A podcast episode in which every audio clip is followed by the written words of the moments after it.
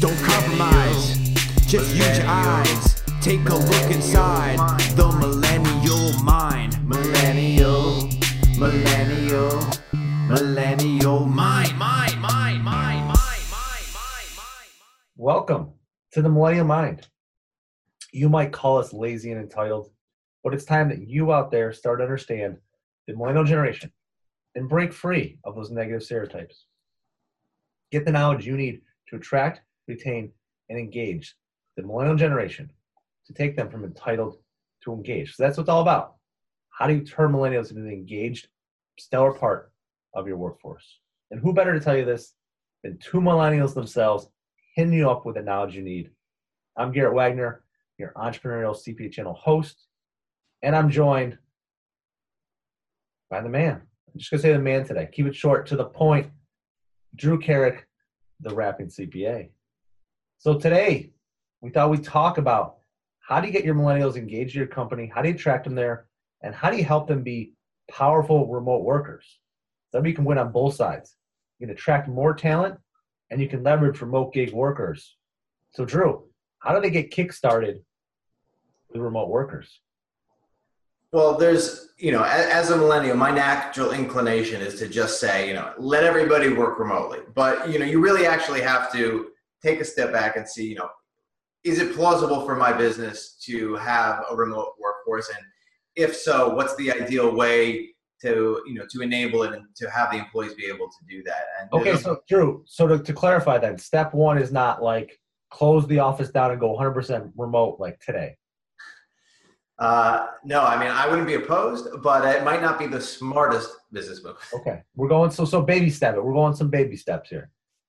Yeah. So pros and cons, uh, you know, of, of course, uh, but it's it's about knowing the industry. So uh, you know, with with say, let's talk about audit, for example, from one of the things that I personally had experience with. Uh, you can do most everything on your laptop. I mean, we didn't have desktops; it was all laptops. We have VPN access, so you can work from home, you can work from the office, you can work from the client. So plenty of options, but there's some things you can't simply replace. A lot of support you can get scanned in, but uh, I don't think you can necessarily replace uh, an interview that you have in person in a conversation with somebody just from a phone call because you kind of have to read, you know, who is it that you're dealing with. And consulting is the same sort of way.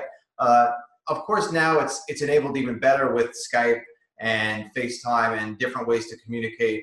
But uh, nothing really beats that sort of in-person meeting. So there are situations you have to understand where you do need to go and be a physical presence. Uh, but you, I think setting guidelines and setting boundaries and, and having a mutual understanding, employee and employer, about when it's appropriate to work remotely. Uh, if there's certain busy times when you really need everybody together and everyone needs to be in a centralized location, then obviously not the time to work remotely. But if there's most of the week where you're just kind of doing a task that you're able to do just with your laptop and your computer, there's no reason why you should have to force somebody to be in a certain location if they could be optimal uh, in productivity working elsewhere.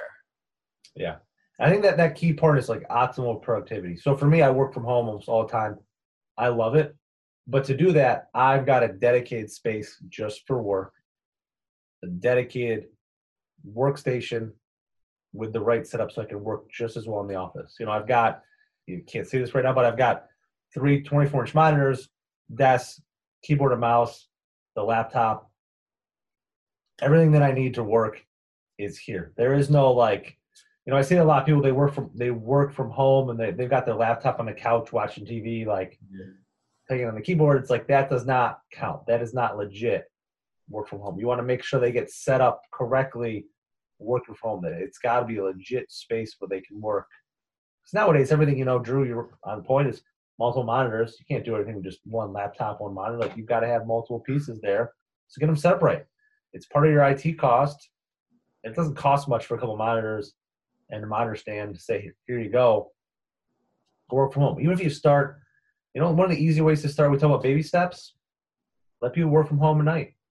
You know, a couple hours a day, get their feet wet, get them working into it. And I also think, Drew, you hit a very important part. When they work from home, communication becomes so critical. Because when you're there in person, you can have those informal, like water cooler conversations. Mhm.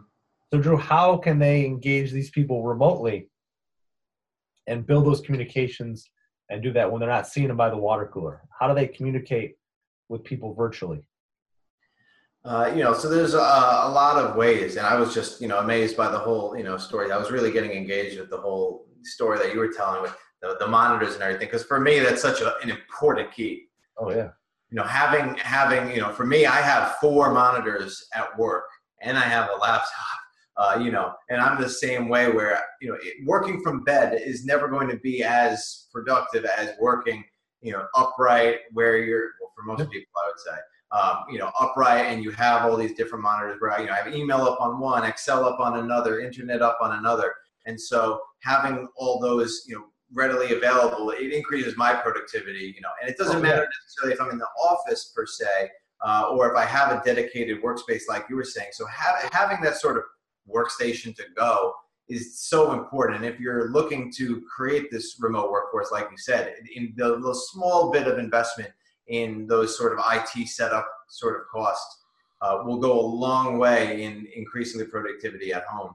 Uh, and as far as communication goes, it's it's having that understanding from when you're in the office and seeing if there's a way to translate that to being at home. And you know, there's most you know every business almost has uh, Skype for Outlook. Um, you know, you're you're constantly linking. You're always having these casual text conversations like you would with anybody on your phone, but you're now able to have them on your computer. Um, so that's definitely one way, and, and, utilizing FaceTime as much as possible. Um, you know, so that you can have face-to-face conversations, which are you know so much more productive than just talking to somebody on the phone. You're not sure if they're paying attention to you. You're not sure if they're looking at you. Those are the cons that come with working remotely, especially if it's just audio. You know, you could be on the phone and you're just on mute the whole time, and then they're just you know, oh yeah, that's that's good, and then it keeps kind of going. Uh, so there's definitely a lot of shortfalls that come with it, but I think technology is improving and, and enabling better communication from all locations uh, at, a, at, a, at a rate which will enable more and more businesses to turn towards a remote workforce. Exactly. So the technology is there. You know, start with small steps. Make sure the technology is set up right so they can work the right way at home. And another big benefit of remote workers, you know, we talked about how do we retain our people. That's a big challenge nowadays. Well, if they're yeah. someplace else, you can now retain them. They can work for you remotely full time because you've already got through the baby steps. You've already kind of learned the process. You've got the setup. You've understand the IT standpoint. Keep that people when they move across the country, right? Yeah, I mean, I'm thinking that you know it's it's it's allowing people to move wherever they want to now. Then they're not indebted to a certain location. You know, where you're, this is where my job is, so this is where I have to live. I know I really love to live somewhere else, but like, you know, you have this sort of balance where you're trying to be like, what, what do I value more? What do I care about? If you're able to, you know, and then you can come back, you know, to have those in-person meetings once in a while, uh, you know, then then maybe that's the ideal sort of setup that you're able to kind of work. Obviously, to a certain level of leadership um, and and and face presence that needs to be required at those different levels. Um, and it's also just even being able to work by avoiding the commute. Millennials value time so much. And to not have to deal with that commute, or even if I can work from home for half the day and then come in when it's off peak hours and then go home when it's off peak hours, that makes a huge difference to so many millennials, me especially. And I appreciate that so much being able to come in, you know, after the traffic subsided and then stay until after the traffic's over and then go home. And I think you'll find as an employer that your employees could be more productive and more willing to work more because they don't have to spend that time, you know, dreading that commute and getting drained through this process. I absolutely love the fact that I don't have a commute. My commute is to walk from the kitchen to my office, which is like 10 seconds. And I love that fact. If I have to go someplace in town for a meeting, I'm like, oh my God, like it goes an hour of my day just down the drain. I don't leave the house. So that's what it's about. Boom. Look at the watch. Get those remote workers started today. Attract, retain, and engage the millennials by understanding how to work remotely with your team. As always, you want some help? Hit us up. We're always here to chip in some thought. And as you know, if you got your own thoughts and opinions on Millennial Minds, I don't care what your age is, take part in our survey. We've got tons of responses. We want to get more so we can start talking to you about what the results we see on future episodes. Well, that's it for this episode, everyone. Thank you for watching. Don't forget, click to subscribe to the YouTube channel. And as always, we challenge you today to take action to change the world and invest in yourself.